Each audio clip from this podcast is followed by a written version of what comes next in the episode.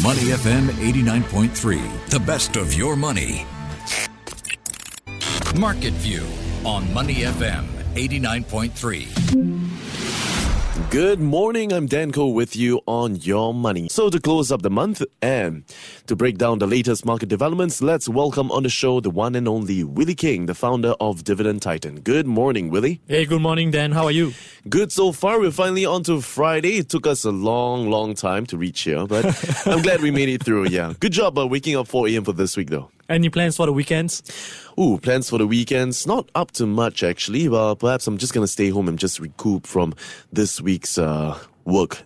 Yeah, mm. workload. What about yourself? Well, for me, I'm going to bring my kids down to the playground this evening because it's mm. the um, Mid-Autumn Festival. So ah. I'm going to play some lanterns, um, enjoy some mooncakes. But they're probably going to just go run around with their friends. Yeah, it brings back memories, right? With the little, um, what do you call that? The, the firecrackers, right? Oh, yes. And the lanterns as well. Yeah, and my wife just got it yesterday. So, ah. you know, it's, it's it's it's not very frequent you can actually do it on any other days. Exactly. So, yeah. All right. I mean, I mean, this sounds very, very exciting. I'm uh, happy for you, Willie.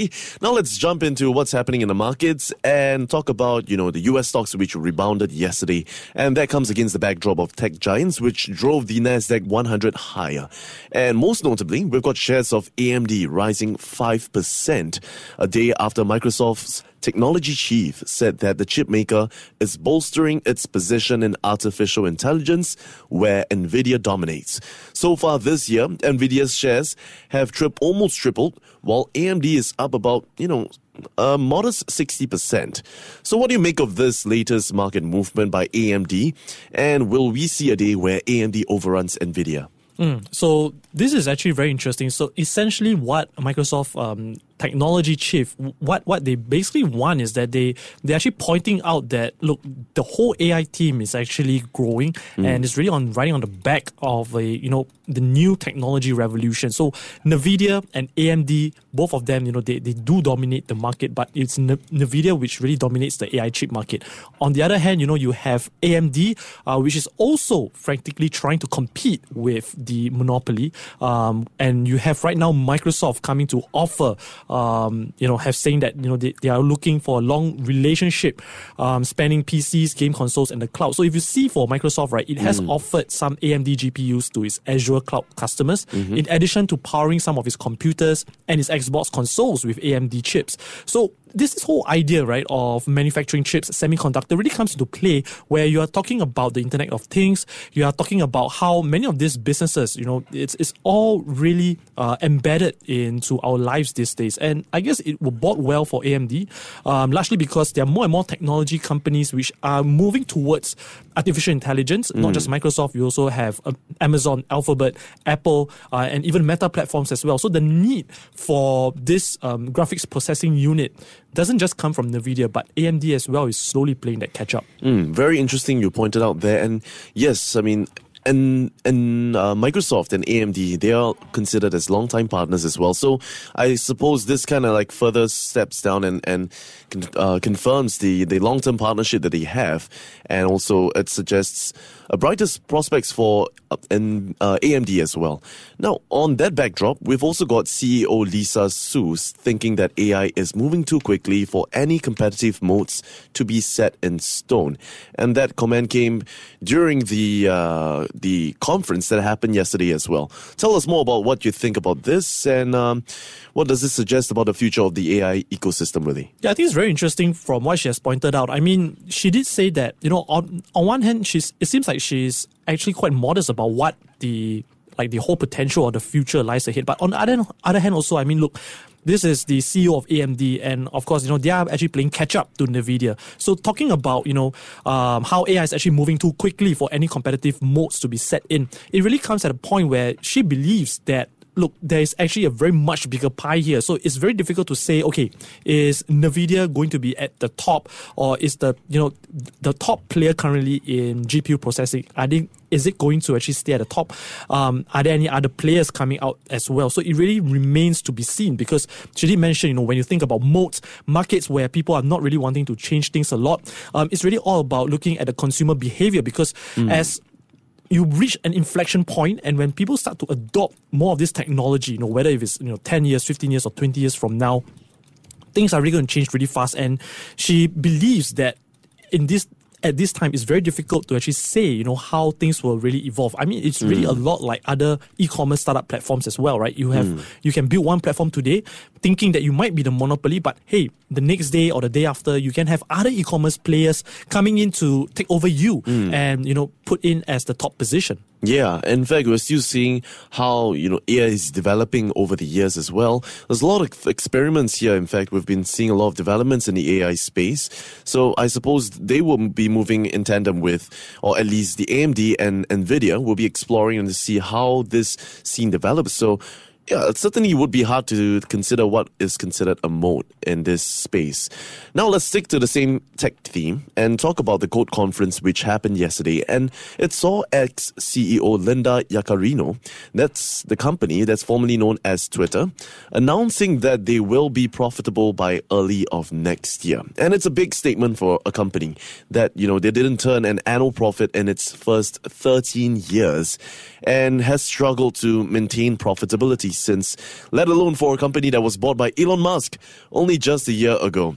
So, Willie, do you agree with her, or is she just a little too ambitious about uh, next year's plan? Yeah, I think in this case, if you see, again, you know, it all boils back down to the tech revolution. So what's really happening here is that the pace of A I change over the last years has actually been really, really rapid. Mm. If, if you see, you know, uh, what, what, what has gone on, you have uh, pixelated photos. Right now, you have pixelated photos with, say, seven-fingered hands uh, giving way to photorealistic images, which you can actually control. So it's a lot like how you're looking at, you know, twenty years ago, the first Mission Impossible show mm. where you have Tom Cruise trying to look, uh, use his fingers to actually do touchscreen on the thin air. Mm. And then, of course, you also have chatbots that once um, knew nothing about what has gone on beyond uh, mid twenty twenty-one are also augmenting their web-based training with input from voice, images, and current events as well. So the chat box, the chat bots are actually um, learning languaging, processing, or languaging models mm. just so that they can come out with their own outputs.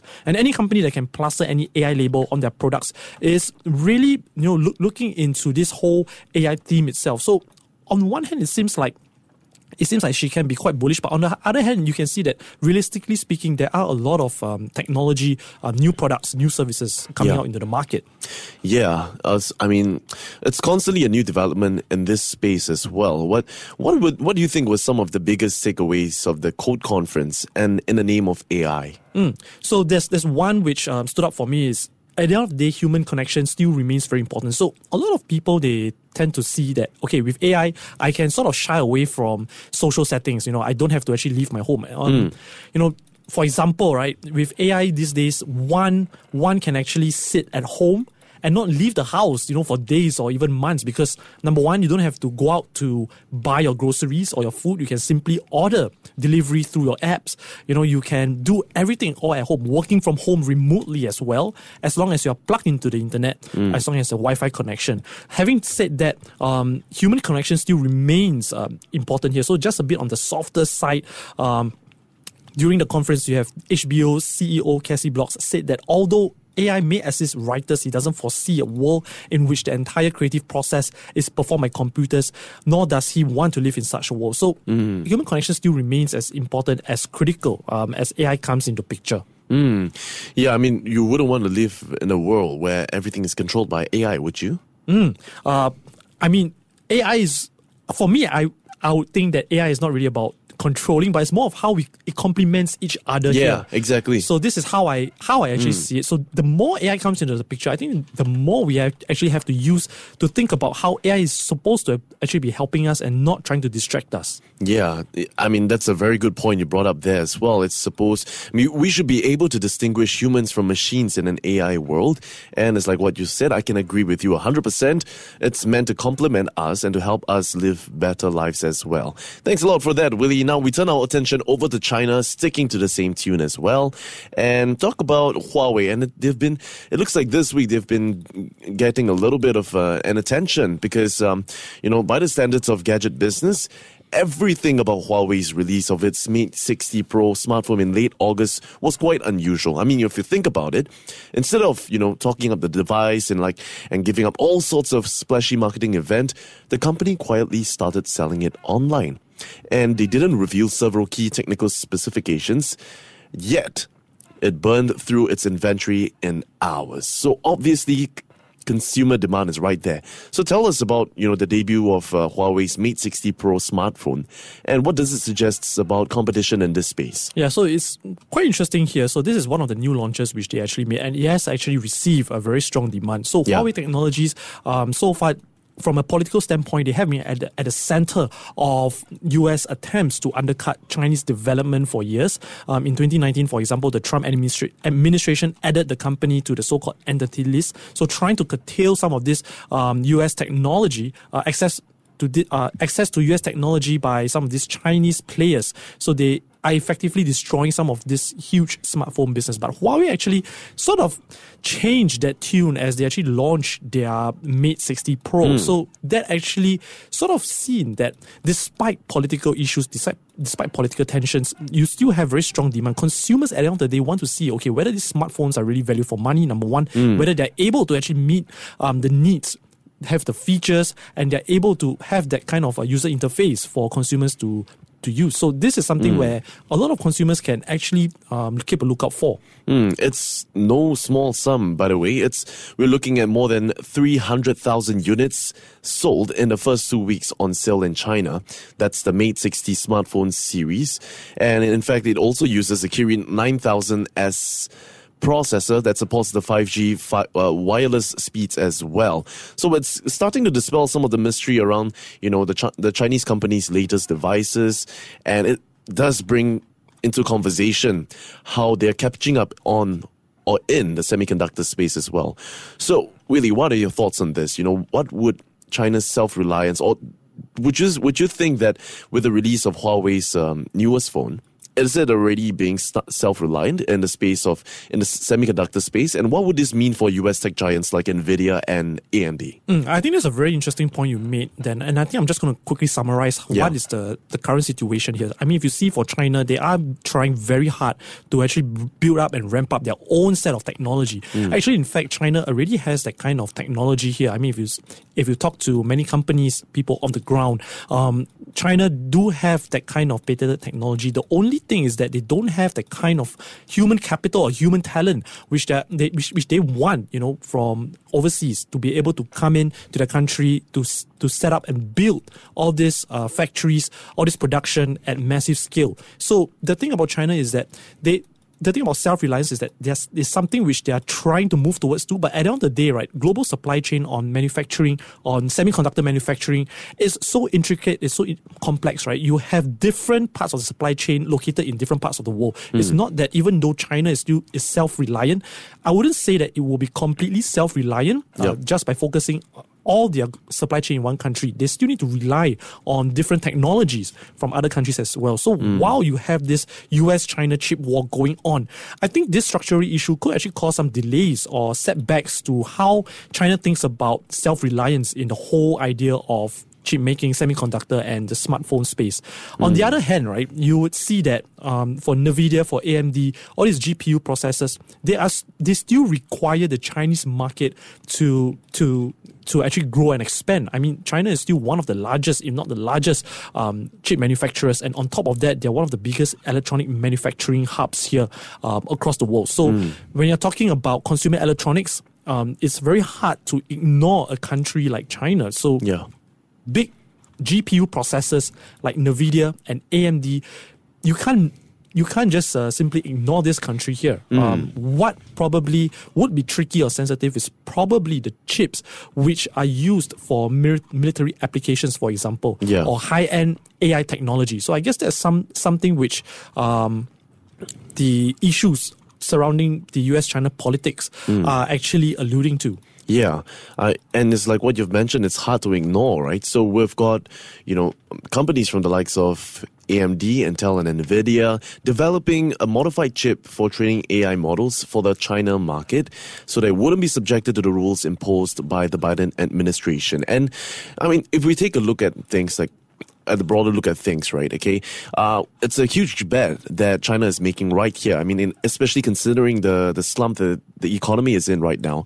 You know, the Chinese government has laid out plans to spend more than one hundred fifty billion dollars in its domestic semiconductor industry between twenty fourteen and twenty thirty. That's about seven years from now, with the goal of building about seventy percent of the chips needed for smartphones, automobiles, computers, and other products.